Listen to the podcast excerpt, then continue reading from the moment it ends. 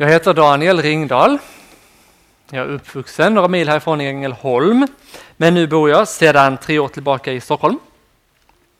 Där bor jag tillsammans med Maria, min fru, och eh, jobbar som predikant i ELM-föreningen Rosénkyrkan. Just det, har några med mig här. Eh, jag jobbar där deltid och eh, har läst till gymnasielärare innan dess. Eh, jag läser svenska och filosofi, fortsätter plugga filosofi där. Jag har upptäckt att jag tycker det är roligt. Och jag tror att det finns plats, eller finns behov för kristna filosofer i Sverige. Så, så det fortsätter jag med. På fritiden så gör jag gör olika saker. En viktig sak som har definierat mina år som 20-åring har varit att jag har fått sitta i styrelsen för ELU. Varit ordförande där sedan 09. Det är väl stolthet och glädje att vara här. Ja. ja det är något av mig. Tycker om att sjunga. Ler. Har upptäckt att det är kul att springa och tävla mot mig själv. Ja, lite så. Nu är det som sagt väldigt roligt att vara här. Tack för välkomsthälsningen.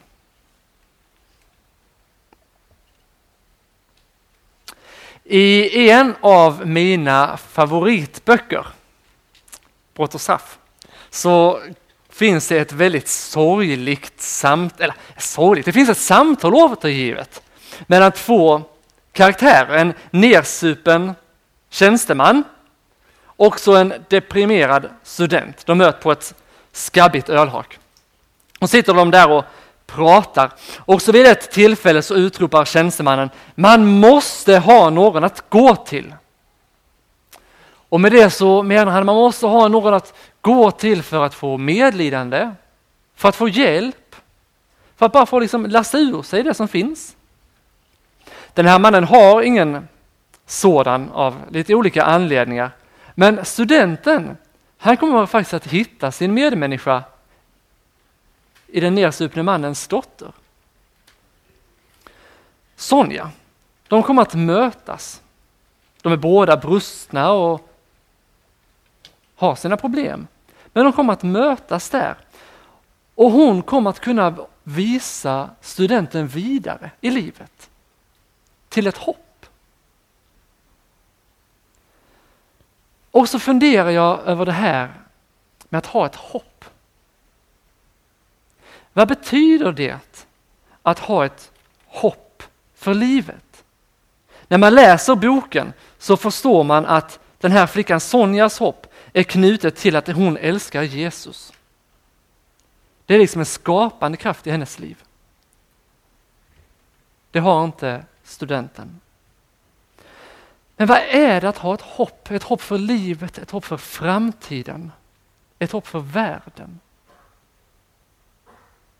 Har du det?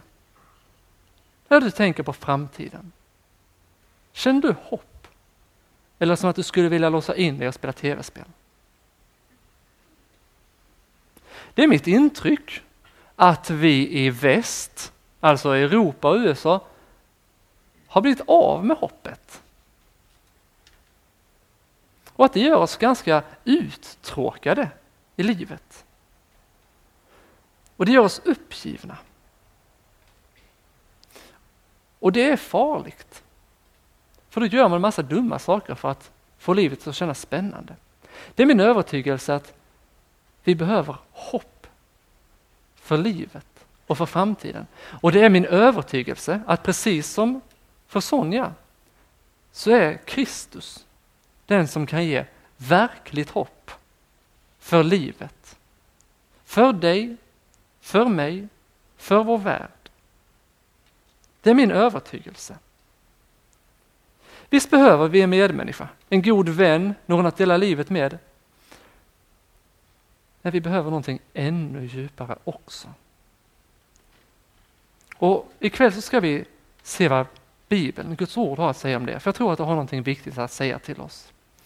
Jag ska predika över en liten händelse precis i början i Markus evangelium, det första kapitlet, verserna 9 till 11. Jag läser dem nu.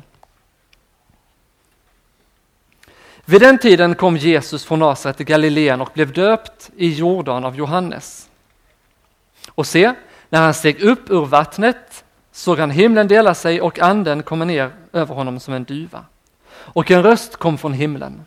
Du är min son, den älskade. I dig har jag min glädje. Vi går igenom de här verserna tillsammans. Vid den tiden kom Jesus från Nasaret i Galileen och blev döpt i Jordan av Johannes. Det är en väldigt kompakt öppning. Vad är det egentligen för intressant med att berätta om Jesus som blev döpt av Johannes? Ja, det har ju att göra med vilka personerna i berättelsen är, eller hur? Det är det som gör det intressant. Om vi börjar med Johannes så kallades han döparen. Och han en väldigt speciell person. Jag tror att vi har lite svårt för att förstå vilken uppståndelse han skapade i Israel på den tiden. Vi får nu flytta oss tillbaka till det här landet i Mellanöstern, 1980 år ungefär. Folket som bor i det här landet, judarna, de har bott här i ungefär ytterligare 1200 år. Då Mose ledde dem ut ur fångenskapen i Egypten. De var slavar där i 400 år. Så vi alltså, de har alltså varit där länge. Judarna ser sig som Guds folk. De är utvalda av Gud. De härstammar alla från Abraham. Man kan alltså leda sin släkt bakåt. Gud har utvalt dem och talat till dem genom kungar och profeter som Mose, David, Jesaja, Elia och många fler. De lever i ett land som har varit otroligt mäktigt. Kungariket Israel har skapat avund i stora delar av världen, framförallt på Davids och Salomos tid. På grund av sin rikedom och sin styrka. Och templet, templet, ni skulle säga templet, skulle man sagt. Det var så vackert. Det var stort. Och det fanns där fortfarande på Jesus tid, men återuppbyggt. Men det är 450 år sedan det här stolta folket senast hade en profet hos sig som var sänd av Gud och som talade med Guds uppdrag till dem. Och det är kanske inte riktigt lika lång tid, men inte långt ifrån så lång tid som Israel har varit ockuperat av en annan makt. Det är en lång tid, 400, 450 år. Vi får gå tillbaka till liksom 1650, 1550-talet för att förstå det.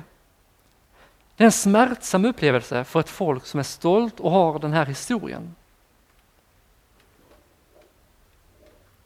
Kan ni ta in det? Det är lång tid. Men så kommer Johannes. Så kommer Johannes. Och det är uppenbart för alla att han kommer från Gud och att det är Gud som verkar genom honom.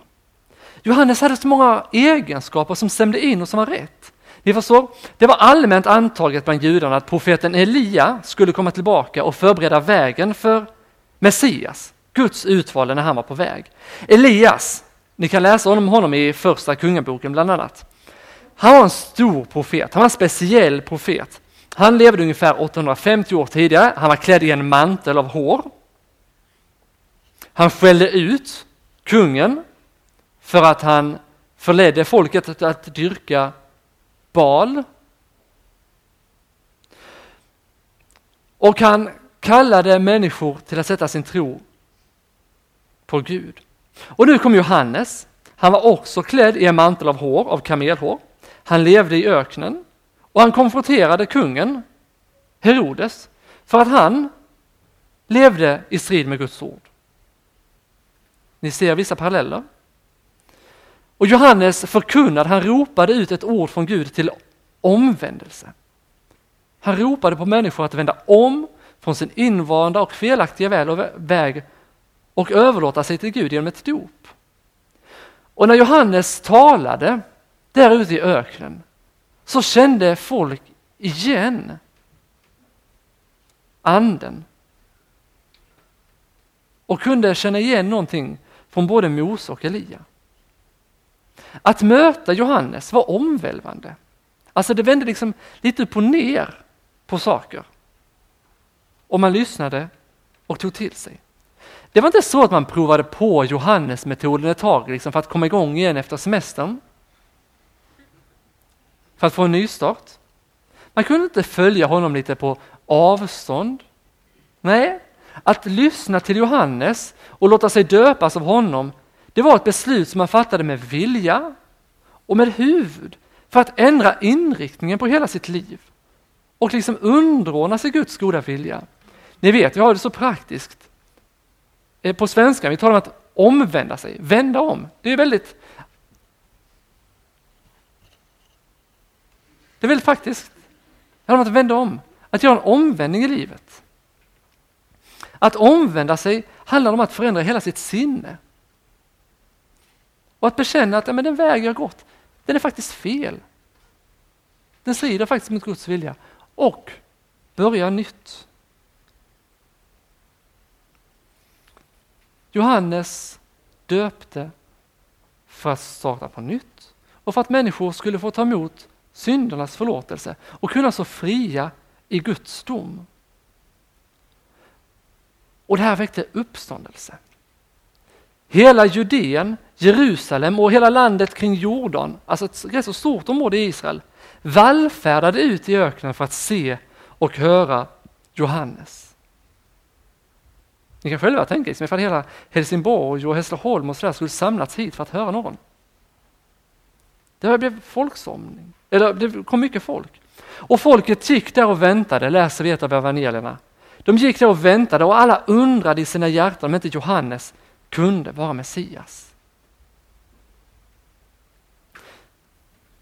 Ser ni här, Johannes är en annorlunda person. Människor börjar till och med undra om han inte är Messias. Den som folket har hoppats på så länge. Men det var han inte. Johannes riktade faktiskt ljuset bort från sig själv och berättade för alla som ville lyssna att det skulle komma någon efter honom som var större än honom, som var viktigare än honom. Han sa, jag döper er med vatten, men han ska döpa er med helig ande. Det berättade, berättade Johannes. Också en dag kommer Jesus. Och Johannes visste att den här Jesus som kommer här, hans kusin, det är den som han har predikat om. Och det är nu som vi kan lägga ihop ett och ett och börja fundera över varför det är intressant egentligen att Jesus kommer ut för att döpas av Johannes. Jag menar om Jesus var starkare än Johannes och skulle döpa med helig ande medan Johannes bara döpte i vatten och liksom inte hade samma kallelse. Varför skulle då Jesus döpas av Johannes egentligen? Behövde Jesus omvända sig och få syndernas förlåtelse? Det är ju en relevant fråga. Hade Jesus behov av detta? Nej. Inte behövde han det. Jesus, alltså namnet Jesus, betyder Gud är frälsning. Och Jesus säger, Jesu namn säger någonting om vem han är och vad han gör. Jesus är Guds plan för frälsning för hela världen. Och evangelisten Markus kallar honom för Kristus, det vill säga den smorde. Det betyder att Jesus är Guds utvalde kung, den som ska leda Guds folk återigen, men utan att misslyckas. Som kungarna i Israels historia har gjort tidigare. Nej, Jesus behövde inte omvända sig och döpas. Men Jesus under sitt under sin verksamhet. Han gjorde inte saker för sin egen skull. Han gjorde dem ställföreträdande. För någon annan. För oss. Dopet i Jordan startar, är liksom startskottet för Jesus verksamhet. Och han börjar sitt uppdrag med att identifiera sig med människorna och gå ner i deras längtan efter omvändelse, nystart, befrielse. Även om deras omvändelse var uppriktig så var den otillräcklig. Men genom sitt dop, genom att Jesus identifierar sig så börjar han den verkliga omvändelsen. Bort från det onda som ska fullbordas på korset. Ser du Jesus nu? Du kan blunda om du vill. Ser du nu Jesus, hur han står i vattnet? Det är bara några sekunder innan Johannes låter honom sjunka ner. Och så ser han ut över folkmassan som står där vid kanten till Jordanfloden. Han tittar på människorna, ser människor som han älskar från djupet av sitt hjärta. Och han ser att de sitter fast i det onda. Han ser att de lider under det. Han ser Guds dom över deras synd och hjärtat vänder sig i honom. Jag föreställer mig att Jesus talar med Fadern och Anden när han står där i vattnet och säger de kan inte befria sig själva. Låt oss ta deras plats och befria dem. Och strax sänks han ner i vattnet. Vattnet omsluter honom. Du vet hur det är, du har badat sommar. Vattnet omsluter honom, precis som döden och dödsriket ska omsluta Jesus tre år senare. Men några sekunder senare bryter han igenom vattenytan igen och får, får andas frisk luft. Precis som han tre dagar efter sin död ska bryta igenom dödens kraftfält och andas det nya livets luft som den första av många. Och jag har fortfarande inte hittat några ord som bättre beskriver det här, vad Jesus gör, än den förre påven Josef Ratzingers ord. Han skriver så här. Jesus hade på sina axlar tagit hela människans skuldbörda och bar den ner i jorden. Han inleder sin verksamhet med att träda i syndares ställe. Han inleder den genom att föregripa korset. Tänk va, vad vackert det är. Tänk att Jesus börjar genom att liksom peka framåt mot korset. Och han gör det därför att han älskar, därför att han vill identifiera sig, därför att han är människosonen.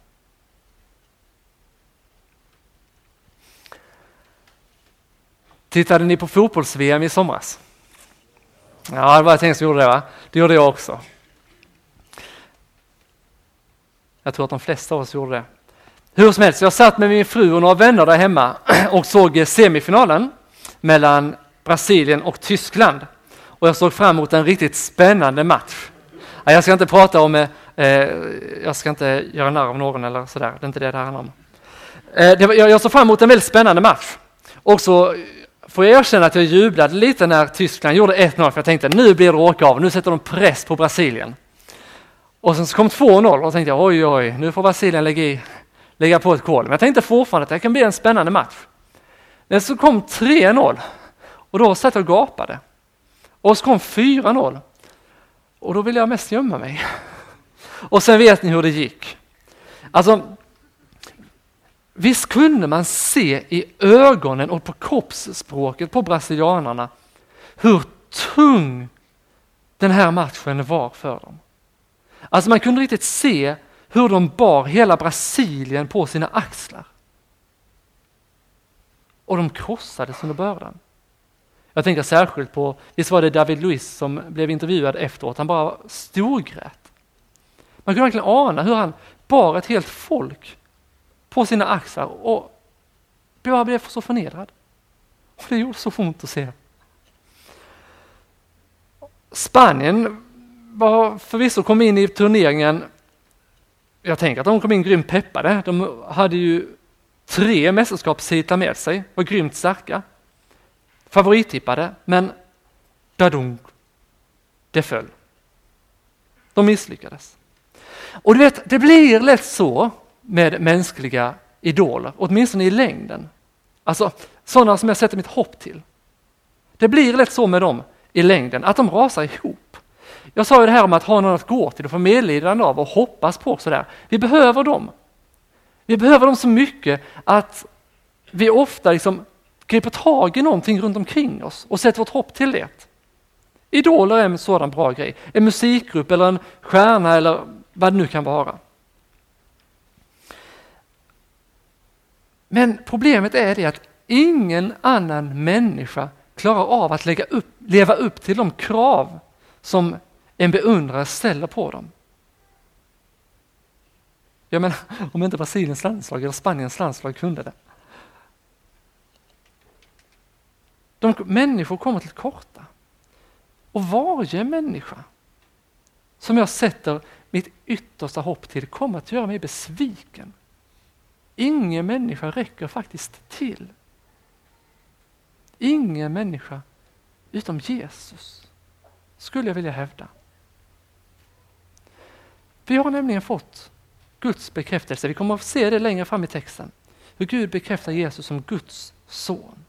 Och som son är han fri från ofullkomlighet. Från ofullkomlighet. Det finns liksom ingen brist i honom.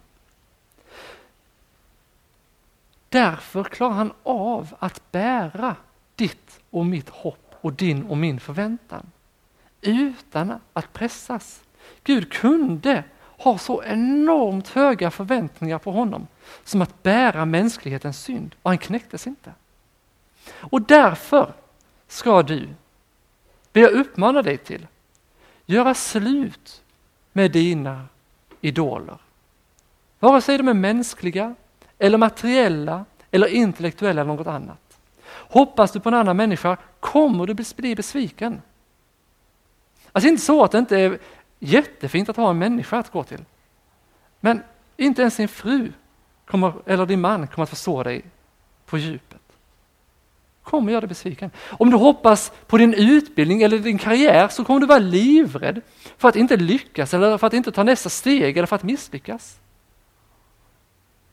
Om du hoppas på din ekonomi så kommer du vara livrädd nästa gång börsen svajar eller bostadsmarknaden sjunker eller vad det nu skulle kunna vara. Eller nästa gång du möter en annan som tjänar mer bara. Nej, bara Jesus kan möta det behovet. Bara Jesus kan läka såren. Och därför vill jag uppmana dig att sätta ditt hopp till honom. Och här vill jag påstå att den kristna tron är unik. I det hopp som den ger oss. Tänk det. Nu när vi läser om hur Jesus dör, döps så läser vi om hur Gud har blivit son av Adam, människa, för att människan ska kunna bli barn hos Gud. Vi kommer att komma dit. Tänk va? Tänk att Jesus har burit all den här världens brustenhet och ondska i sin kropp ner i graven men lämnat den där och uppstått igen. Tänk att vi tror på någon som har besegrat det onda. Och det säger något så oerhört viktigt till dig. Att jag måste lämna talarstolen. Det säger du är inte obetydlig. Det finns någon som ser dig och vill dig oändligt väl. Och vi ser det faktiskt redan här i dopet. Och det fullkomnas på korset. Gud identifierar sig med mänskligheten, bär vår smärta, bär vår ondska och försonar den och besegrar den när han uppstår igen. Det ger ett verkligt hopp för livet. Det ger hopp för framtiden. Även om man kan vara orolig för den här världen 2014 med så många krig som är på gång, antisemitism på frammarsch, förföljelse av kristna och andra trosgrupper i Irak och Syrien så är vårt hopp att det finns en som är starkare än allt det. Godheten har makt över ondskan. Halleluja. Och därför får du vända om och ta emot det som Jesus vill ge dig. Det är ditt genom tron på Jesus i Jesu namn. Och han steg upp ur vattnet. När han så, och sen när han steg upp ur vattnet såg han himlen dela sig och anden komma ner över honom som en duva. Jag ska inte säga så mycket om detta, men jag har förstått det så att dela, fånga, alltså det här ordet det, att himlen delar sig, det fångar inte riktigt vad det är som händer eller vad Markus vill förmedla. Ordet används en gång till i Markus evangelium och då är det när förlåten rämnar i templet. Markus använder samma ord när himlen öppnar sig över Jesus och när förlåten rämnar i templet och vägen in till Gud är öppen igen. Så det här handlar om hur Gud på ett övernaturligt sätt griper in och bekräftar Jesus som sin son. Men händelsen är också speciell i ett annat avseende som är rätt så spännande. I den tidens judendom så tänkte man så att Gud hade slutat tala till sitt folk i och med gamla testamentets profeter och att man nu bara hörde Guds röst som i ett eko.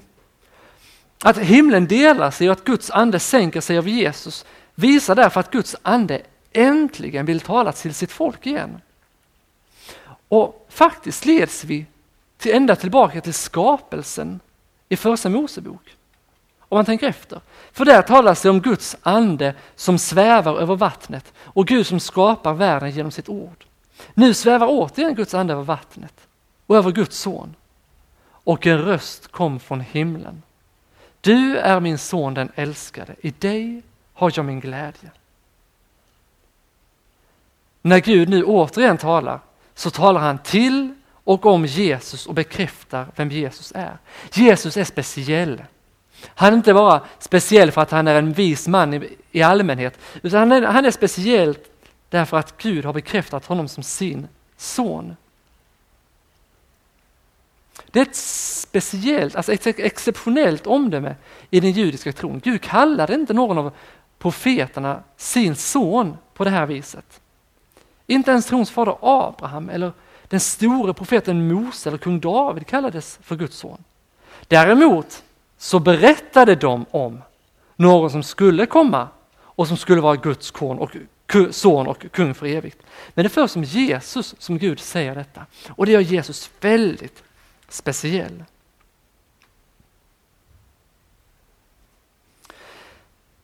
När Gud säger detta så finns det ekon av profetian om den utvalde, Guds utvalde lidande tjänare i Jesaja. De finns med där. Du är min son det älskade. Och så finns psalm 2 till exempel där Gud talar om en ny kung som han ska insätta. Och när Jesus nu döps och börjar sin verksamhet så bekräftar Gud att Jesus är den som Gud har utvalt till att göra det arbete, den uppgift som Gud har planerat sedan, ända sedan syndafallet. Och Jesus är den som har kommit, inte för att bli betjänad, utan för att tjäna. Och Gud har sin glädje i Jesus. Han älskar Jesus. Det är så vackert. Här ser vi en, en hel och en god relation mellan en pappa och hans son. Här är en hel, god sådan relation. Fadern säger du är min son. Jag älskar dig. Gud gläder sig över Jesus och att han väljer att vara den lidande tjänaren som bär folkets skuld. Gud ser med glädje och stolthet på det. Och när Gud nu har bekräftat Jesus person och uppdrag så vet vi också att Jesus han går in i sin uppgift med Guds auktoritet och på Guds uppdrag. Temat för den här helgen, för lägret, är ju Gud, Fader, Son och Ande. Notera inte gudar, Gud, Fader, Son och Ande. Och det är värt att lägga märke till att treenigheten finns närvarande också när Jesus döps. Eller hur? Anden sänker sig över Jesus, Fadern talar och bekräftar Jesus som Guds son.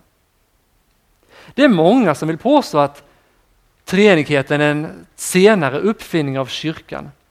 Men jag tror inte att de har läst Bibeln rätt. Det är rätt så häftigt att läsa om Matteus evangelium. Jag tänkte på det när jag satt och förberedde. Matteus han berättar också om dopet i Jordan. Han berättar också om, om eh, hur Jesus döps, hur anden kommer ner, hur fadern talar och kallar Jesus för sin son. Men har ni tänkt på hur Matteus evangelium slutar?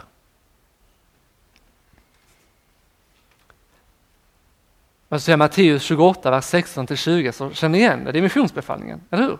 Och där så säger Jesus, gå ut, gå därför ut och gör alla folk till lärjungar. Döp dem i Faderns och Sonens och den helige Andes namn och lär dem att hålla allt vad jag har befallt. Och då är det häftigt att liksom hela Matteus evangelium, hela Jesu verksamhet, in, verksamhet innesluts i Faderns, Sonens och den helige Andes namn och person. Det är väl häftigt? Jesus frälsande uppdrag börjar där i Jordan och där finns Fadern, Sonen och Anden.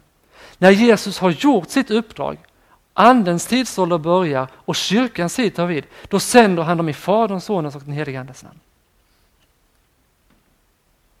Guds ande finns där. Och vid dopet i Jordan så blir inte Jesus Guds son, utan Gud bekräftar att han är det. Gud bekräftar att han är det och alltid har varit det. Människan däremot är inte Guds son eller dotter från födseln. Oavsett hur gärna vem skulle vilja vara det. Det är lite konstigt med vår kultur. Gud som i alla tider har varit den givna grunden för att verkligen kunna tala om godhet och kärlek. Honom är det ganska många som idag tävlar om att kunna kalla ondskefull eller en saga eller både och. Människan, som man i alla tider har vetat är sin egen värsta fiende och numera också naturens. Henne tror vi däremot idag väldigt mycket gott om. Jag tycker att det är lite ironiskt. Människan är inte innerst inne god. Jag är ledsen att säga det. Du är faktiskt inte god. Det är inte så populärt att säga det. Tvivlar du på människans ondska? Ta och se tillbaka på det senaste århundradet. Det är år 100 år sedan första världskriget började. Och ta och tänk tillbaka på det som hänt under det här århundradet. Människan är inte god. Det betyder inte att allt hon, allting hon gör är demoniskt, det är inte det jag säger. Men det finns någonting ont här i oss som vi måste lägga band på. Det är det det handlar om att vara moralisk, eller hur? Att lägga band på sin avundsjuka, att lägga band på sin egoism, att lägga band på sin lögn, att lägga band på sin självhävdelse eller vad det nu kan vara. Nej, människan är inte god. Bibeln talar om att hon är korrumperad. Hon är fånge under det onda. Jag tycker faktiskt att det talar till Bibelns fördel. Många säger att det gör Bibeln så konstig och hård och världsomvänd. Jag skulle påstå att det är precis tvärtom. Det gör Bibeln otroligt aktuell, otroligt sanningsenlig. Hur ska man annars förklara all den ondska som människor är kapabla till? Har ni hört om, alltså ni vet ju om att jag tar extrema exempel, men har ni hört om vad IS, Islamiska staten, gör med oliktänkande i Irak och Syrien? Googla. Men kolla inte videorna. Det är djävulsk ondska. Men på närmare håll känner vi också till det onda som finns i världen. Nej, människan är inte god, Bibeln talar om det, men Bibeln berättar att människan är älskad av Gud. Och det gör hela skillnaden. Människan är älskad av Gud. Det är ju detta som Jesu dop och hela verksamheten talar om och handlar om. Att Gud älskar människan. Och inte bara människan i abstrakt mening. Han älskar dig och mig mer än sitt eget liv. Och han längtar efter att kunna kalla dig och mig, som om oss själva inte, som oss själva inte är Guds barn. Han vill kalla oss Guds barn. Ingen enda av oss har en plats i Guds familj av oss själva.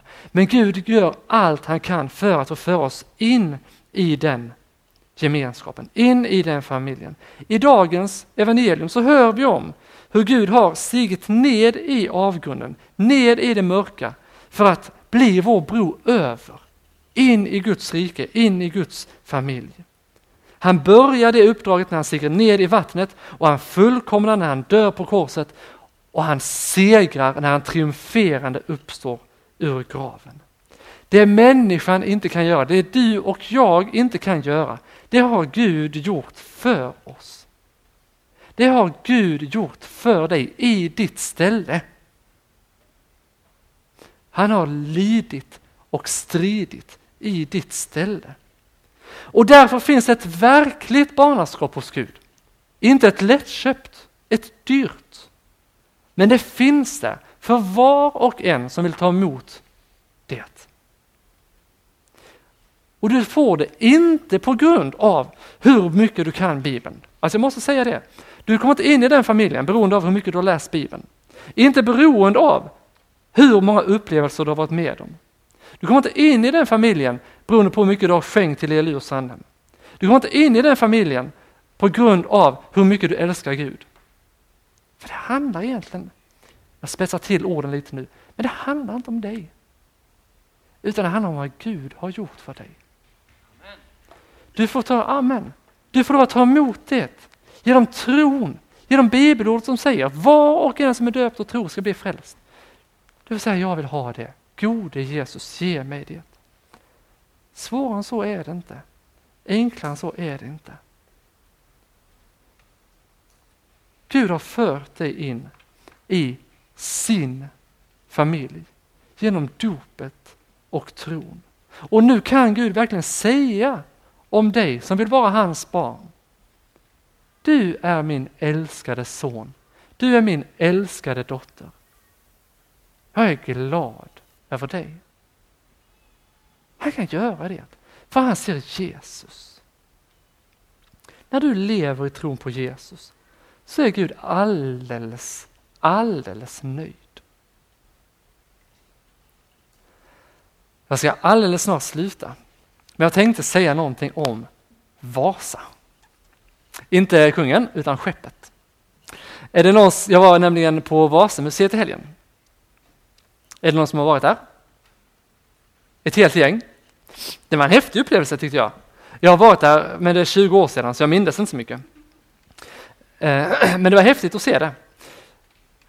Vasaskeppet var ett skepp som byggdes för snart 400 år sedan precis. Det var ett stort skepp. Det var Gustav den andra Adolf som byggde det för att segla till Polen och liksom sätta skräck i, i alla, alla, andra för det var utsmyckat med massa statyer och målningar, riktigt så här propagandaskepp. Synd bara att det sjönk efter 20 minuter på havet i Stockholms skärgård. Vilken PR-katastrof. Skeppet sjönk, man kunde inte bärga det. Så det var bara till att låta det ligga. Alltså jag har svårt att sätta mig in i vilket antiklimax det måste ha varit. Skeppet låg ungefär 30 meter djupt i vattnet så det fanns inget hopp om att bärga det. Men 30 år senare så kunde man faktiskt bärga de flesta av kanonerna. Och de var tunga såklart, så det var ju inte bara att simma ner och hämta upp dem, utan man kunde faktiskt använda en modernitet på den tiden, en dykarklocka. Och jag kan inte riktigt hur det här fungerar, jag bara läst lite om det. Men alltså på något sätt verkar det vara som ett, typ som ett upp och nervänt vattenglas som man kan gå in i och så skapas det liksom ett tryck inne i det här, i den här dykarklockan. Så det blir liksom en ficka med luft som du kan andas i och så kan du liksom sänkas ner i vattnet och stå där på 30 meters djup till exempel och hjälpa till att bärga upp kanoner från Vasaskeppet. Och du kan stå där i en miljö där du egentligen inte skulle kunna vara själv. Men du kan det på grund av att du står i klockan. Och jag tänker att den här dykarklockan skulle kunna vara en bild för vårt dop. Även om den är något ofullständig. Aposteln Paul, Petrus han skriver i sitt brev om Noas ark som räddade Noas familj undan Guds dom och så förklarar han efter denna förebild frälser dopet nu också er. Det innebär inte att kroppen renas från smuts utan är ett rent samvetes bekännelse till Gud genom Jesu Kristi uppståndelse, han som har stigit upp till himlen och sitter på Guds högra sida, sedan änglar, furstar och makter har blivit lagda under honom. Noas familj i arken, de blir skyddade. Och Paulus han skriver att den som är döpt i den treenige Gudens namn, han har liksom dött med Jesus och uppstått med Jesus och blivit nyskapad av Jesus, av vatten och ande. Genom dopet så är du delaktig i allt vad Jesus har gjort, både hans död och uppståndelse. Man skulle kunna säga billigt att Jesus har blivit din dykarklocka undan dödens och domens vatten. Det är liksom din fristad. När du dör i tron på Jesus så dör du innesluten i honom och då kan inte döden och dödsriket skada dig.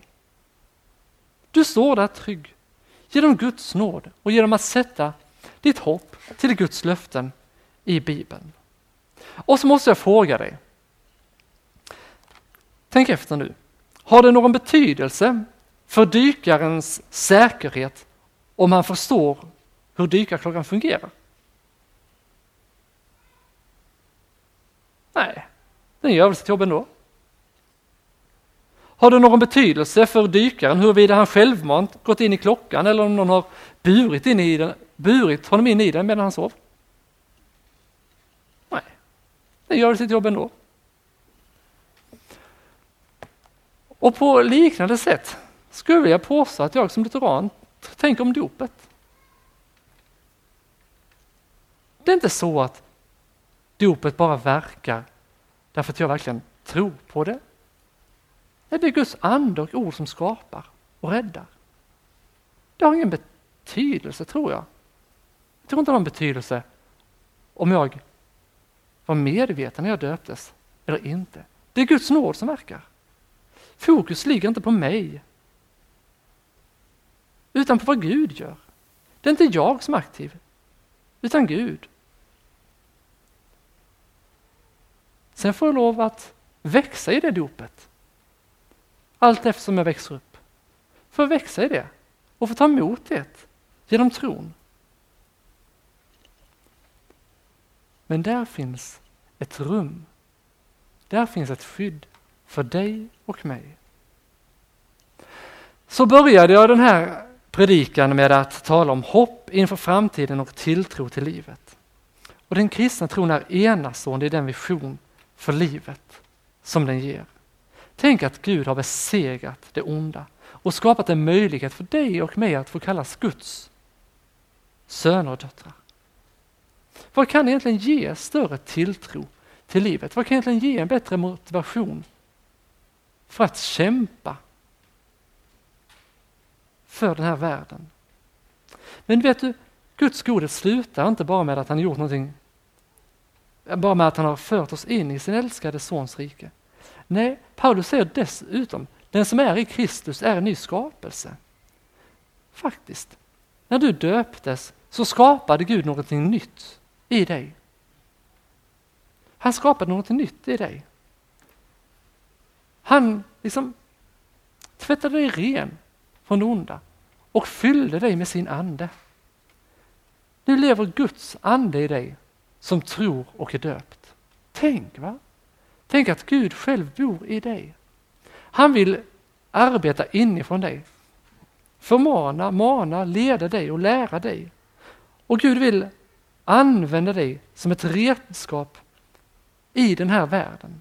Som sitt redskap i den här världen. Efter sitt dop fördes Jesus av anden ut i öknen. Han frestades och gick sedan in i sitt uppdrag. Du som är döpt och fått ta emot Guds ande i ditt liv. Gud vill också föra dig in i ett uppdrag. Leda dig, utrusta dig och använda dig. Du är inte ensam. Du är inte obetydlig. Du är älskad av Gud. Låt oss tacka och be.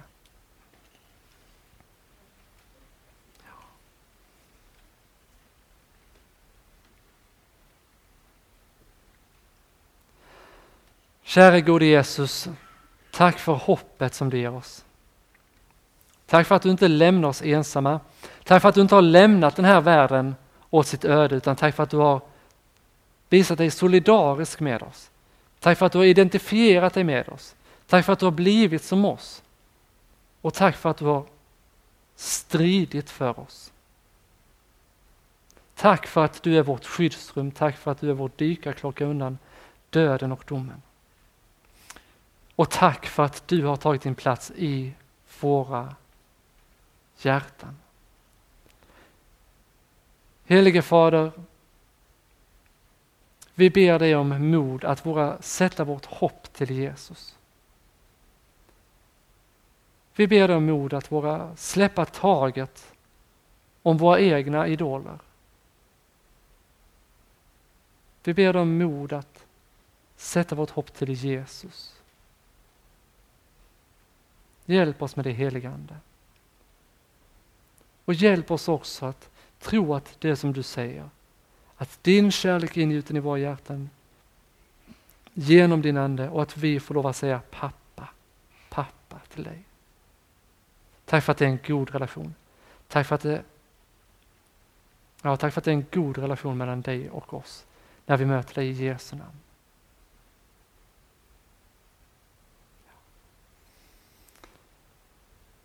Amen.